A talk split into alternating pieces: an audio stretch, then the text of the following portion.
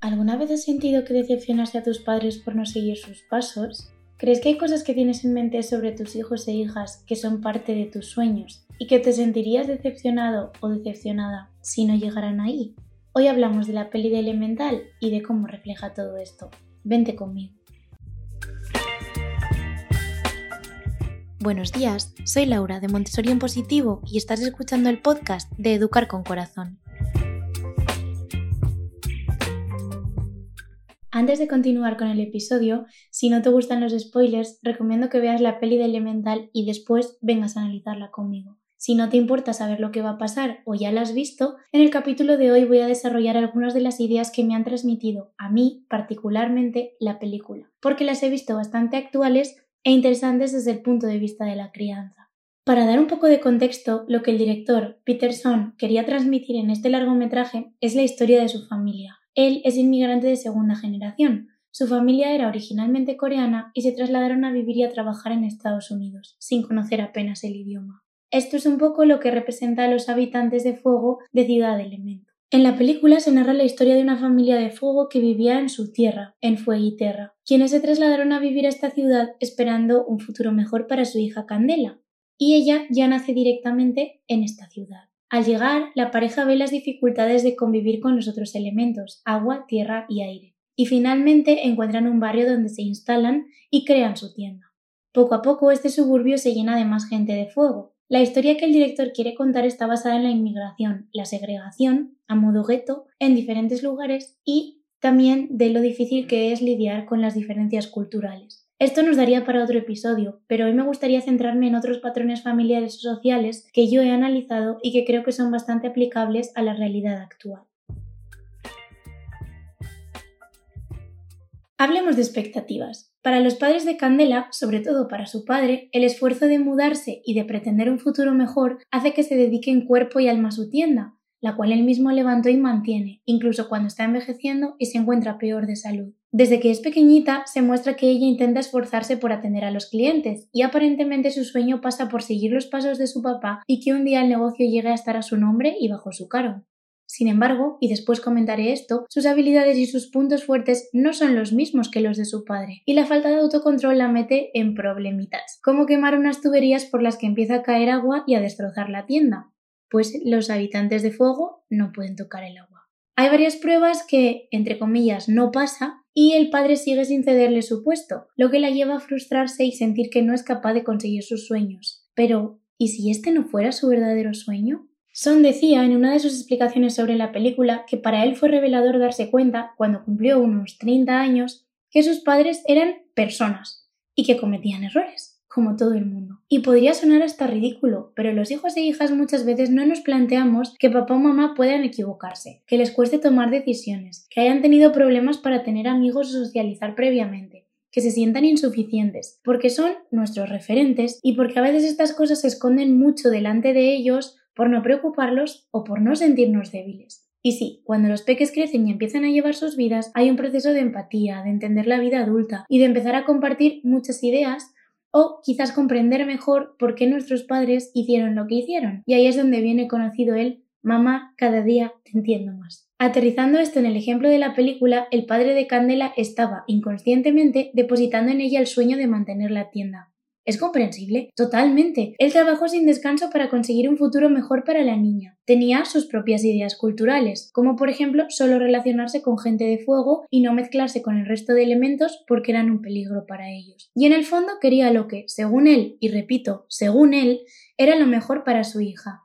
¿Cuál fue la consecuencia? Que desde la perspectiva de la hija, quien adora a sus padres y construye su realidad a partir de lo que ve, llevar esa tienda era lo mejor o lo único que podría hacer en el futuro y por eso cerró automáticamente las puertas de otras oportunidades. Esta ilusión se convirtió en carga, y cuando conoció a otra persona que le hizo abrir los ojos, se dio cuenta de que no sabía cómo dirigirse a su padre para decirle que se había dado cuenta de que ese no era su sueño, pues pensaba que como hija lo iba a defraudar. Al final, como personas, todos tenemos nuestros saquitos de inseguridades, de miedos, de ilusiones, de habilidades, de cariño y amor que cargamos y que va a afectar y a determinar el camino de nuestros peques, el tipo de apego que desarrollen, cómo vean su futuro. Y sí, es muchísima responsabilidad, pero es una realidad, ni mala ni buena, Todos tenemos nuestras creencias, y si no escuchaste el capítulo en el que hablábamos sobre cómo se configuran, te recomiendo acudir a él, es el número 5.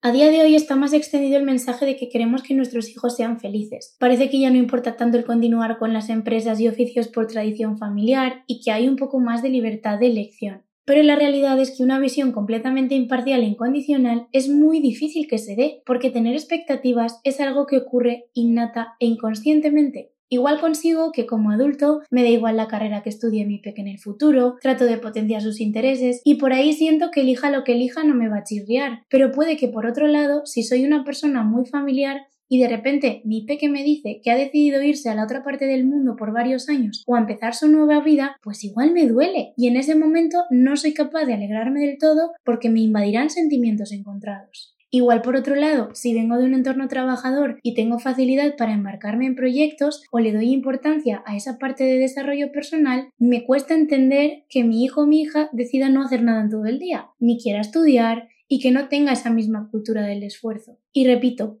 esto es completamente normal. Todos y todas tenemos creencias, venimos de un lugar que puede explicar por qué actuamos de esa manera y lo que esperamos, pero lo que es importante es ser conscientes de cuáles son y de cómo afectan a nuestros peques en el día a día. Si nuestras creencias encasillan y reducen sus posibilidades, igual sí que tienen un efecto negativo en el futuro. El padre de Candela, una vez que se da cuenta de que ella no quiere eso, le explica que su satisfacción en la vida fue poder ofrecerle todo a ella, y entiende o acepta que ella quiera llevar otro futuro. Evoluciona y actúa de una manera en la que su padre no actuó con él, pues cuando él se marchó de Fuego y Terra, su padre rechazó su despedida y no aceptó que quisiera marchar. Por lo tanto, vemos una evolución en el personaje y entender el cómo limitan sus creencias y que puede que su hija tenga otras.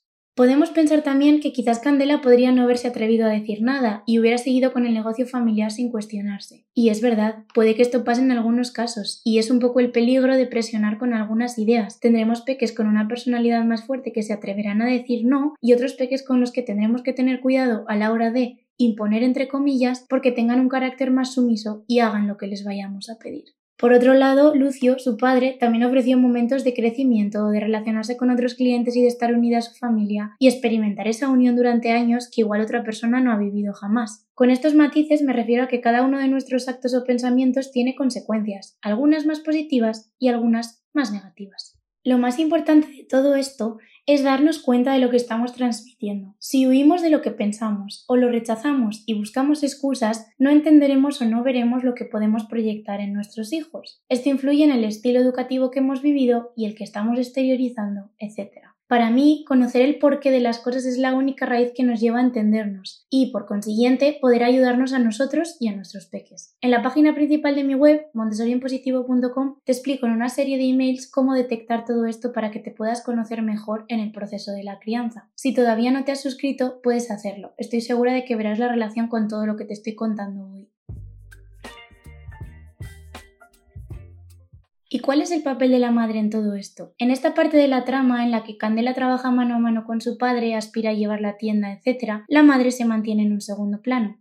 Puede ser que, por ser conocedora de las ilusiones de su marido, por compartirlas, por no darse cuenta el estar demasiado cerca en el entorno, o por la razón cultural o tradicional de que la mujer ha tenido un rol más sumiso a lo largo de la historia, no tiene una conversación con él para decirle que quizás está poniendo mucho peso sobre la niña. Sin embargo, se aprecia una creencia clara en el proceso. Para ella, el amor está por encima del resto de las cosas. La mujer se encargaba en la trastienda de leer si la relación de las parejas iba a ser fructífera o no. Durante la película se quejaba de que Candela no olía, porque ella detectaba por olores, a estar enamorada, hasta que empieza a notar un cambio. Estas quejas dejaban ver la importancia o las expectativas de la mamá respecto a que su hija encontrase pareja. Por tanto, ahí hubiéramos tenido un choque madre-hija si Candela le hubiera dicho que su decisión era no tener pareja en un futuro, por ejemplo. Esta misma idea que al principio le conduce a estar rumiando y haciendo comentarios, cuando la madre detecta que su hija está enamorada, le lleva a entender que si es amor real, está por encima de cualquier elemento, lo que pasa en el caso de la peli o si lo sacamos al mundo real, la diferencia de culturas o de clases sociales. Ahí entra en conflicto de ideas, porque el padre no puede entender una mezcla de agua y fuego, pero la madre, quien en teoría tiene un don para interpretar si el amor es real o no, ve que sí, Y entonces, como cumple con su creencia de que el amor está por encima de todo, se empieza a mostrar más comprensiva, no por ser mejor ni peor que el padre, sino porque en ese ámbito sus ideas eran más afines a la realidad que su hija estaba experimentando.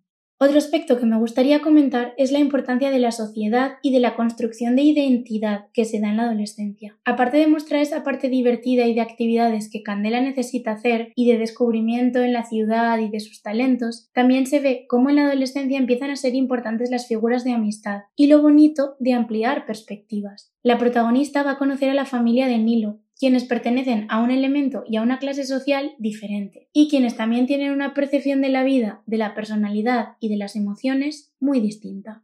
En esta etapa es importante que los adolescentes se enfrenten a conocer a colectivos distintos, a relacionarse con gente que no sea de su núcleo tan cercano, para poder contrastar todas estas vivencias y realidades con las de los demás. Si Candela no hubiera encontrado a Nilo, quizás nunca se hubiera atrevido a cuestionarse si quería seguir con la tienda de su padre o no. Así que en este momento es en el que los peques ponen un poco en comparación lo que han ido aprendiendo y viviendo durante tantos años a cómo los demás lo han percibido. Otro hecho que personalmente me encantó y que no quería dejar de exponer fue la ruptura de patrones y estereotipos que se ve a lo largo de la peli. Así como se refleja una parte más tradicional en cuanto a genealogía y diferencias generacionales, creo, y eso es mi opinión, que la caracterización no se ha dejado a fruto del destino, sino que se ha cuidado mucho lo que transmitía cada personaje. Candela es fuego, tiene problemas de autocontrol cuando se enfada, lo que hace que su llama se dispare y que queme cosas alrededor. Esta es una representación muy gráfica de lo que producen estos desbordes de carácter, aunque suelen ser signos que se relacionan con personajes masculinos, como es el caso de el personaje de Ira en la película de Del revés o Inside Out.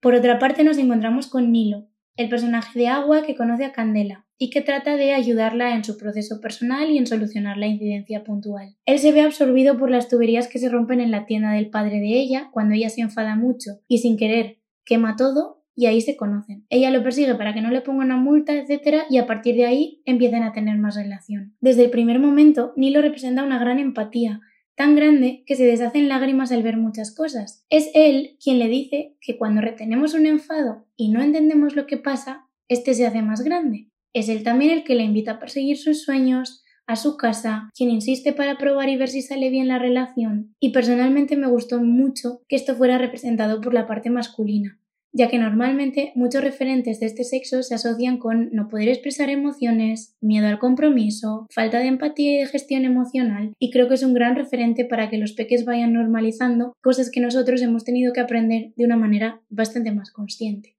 Retomando el ejemplo del autocontrol y tomándolo basado en un caso real, cuando tenemos a un pique que tiene problemas para gestionarse, me gustaría analizar la postura del papá de Candela. Cuando ella estallaba o prendía la tienda y dañaba materiales porque la llama se expandía, su padre le decía que él seguiría adelante con el negocio, como diciendo que ella todavía no estaba preparada para asumir sus funciones. Ella sentía que no era suficiente y lo volvía a intentar en otro momento. Él se callaba frente a los clientes y les daba la razón, o les daba un producto gratuitamente para que no pusieran problemas. Pero esa candela la enfadaba tremendamente y a raíz de esto venían las explosiones. Cuando tenemos peques con problemas de impulsividad, hacerles ver que no están listos para algo no es la solución, pues la frustración crece todavía más, lo que les conduce a ser más impulsivos y que la emoción sea más incontrolable. Sin embargo, si los acompañamos en el proceso y damos pie a que las emociones sean expresables y las tomen como válidas, bajará la intensidad.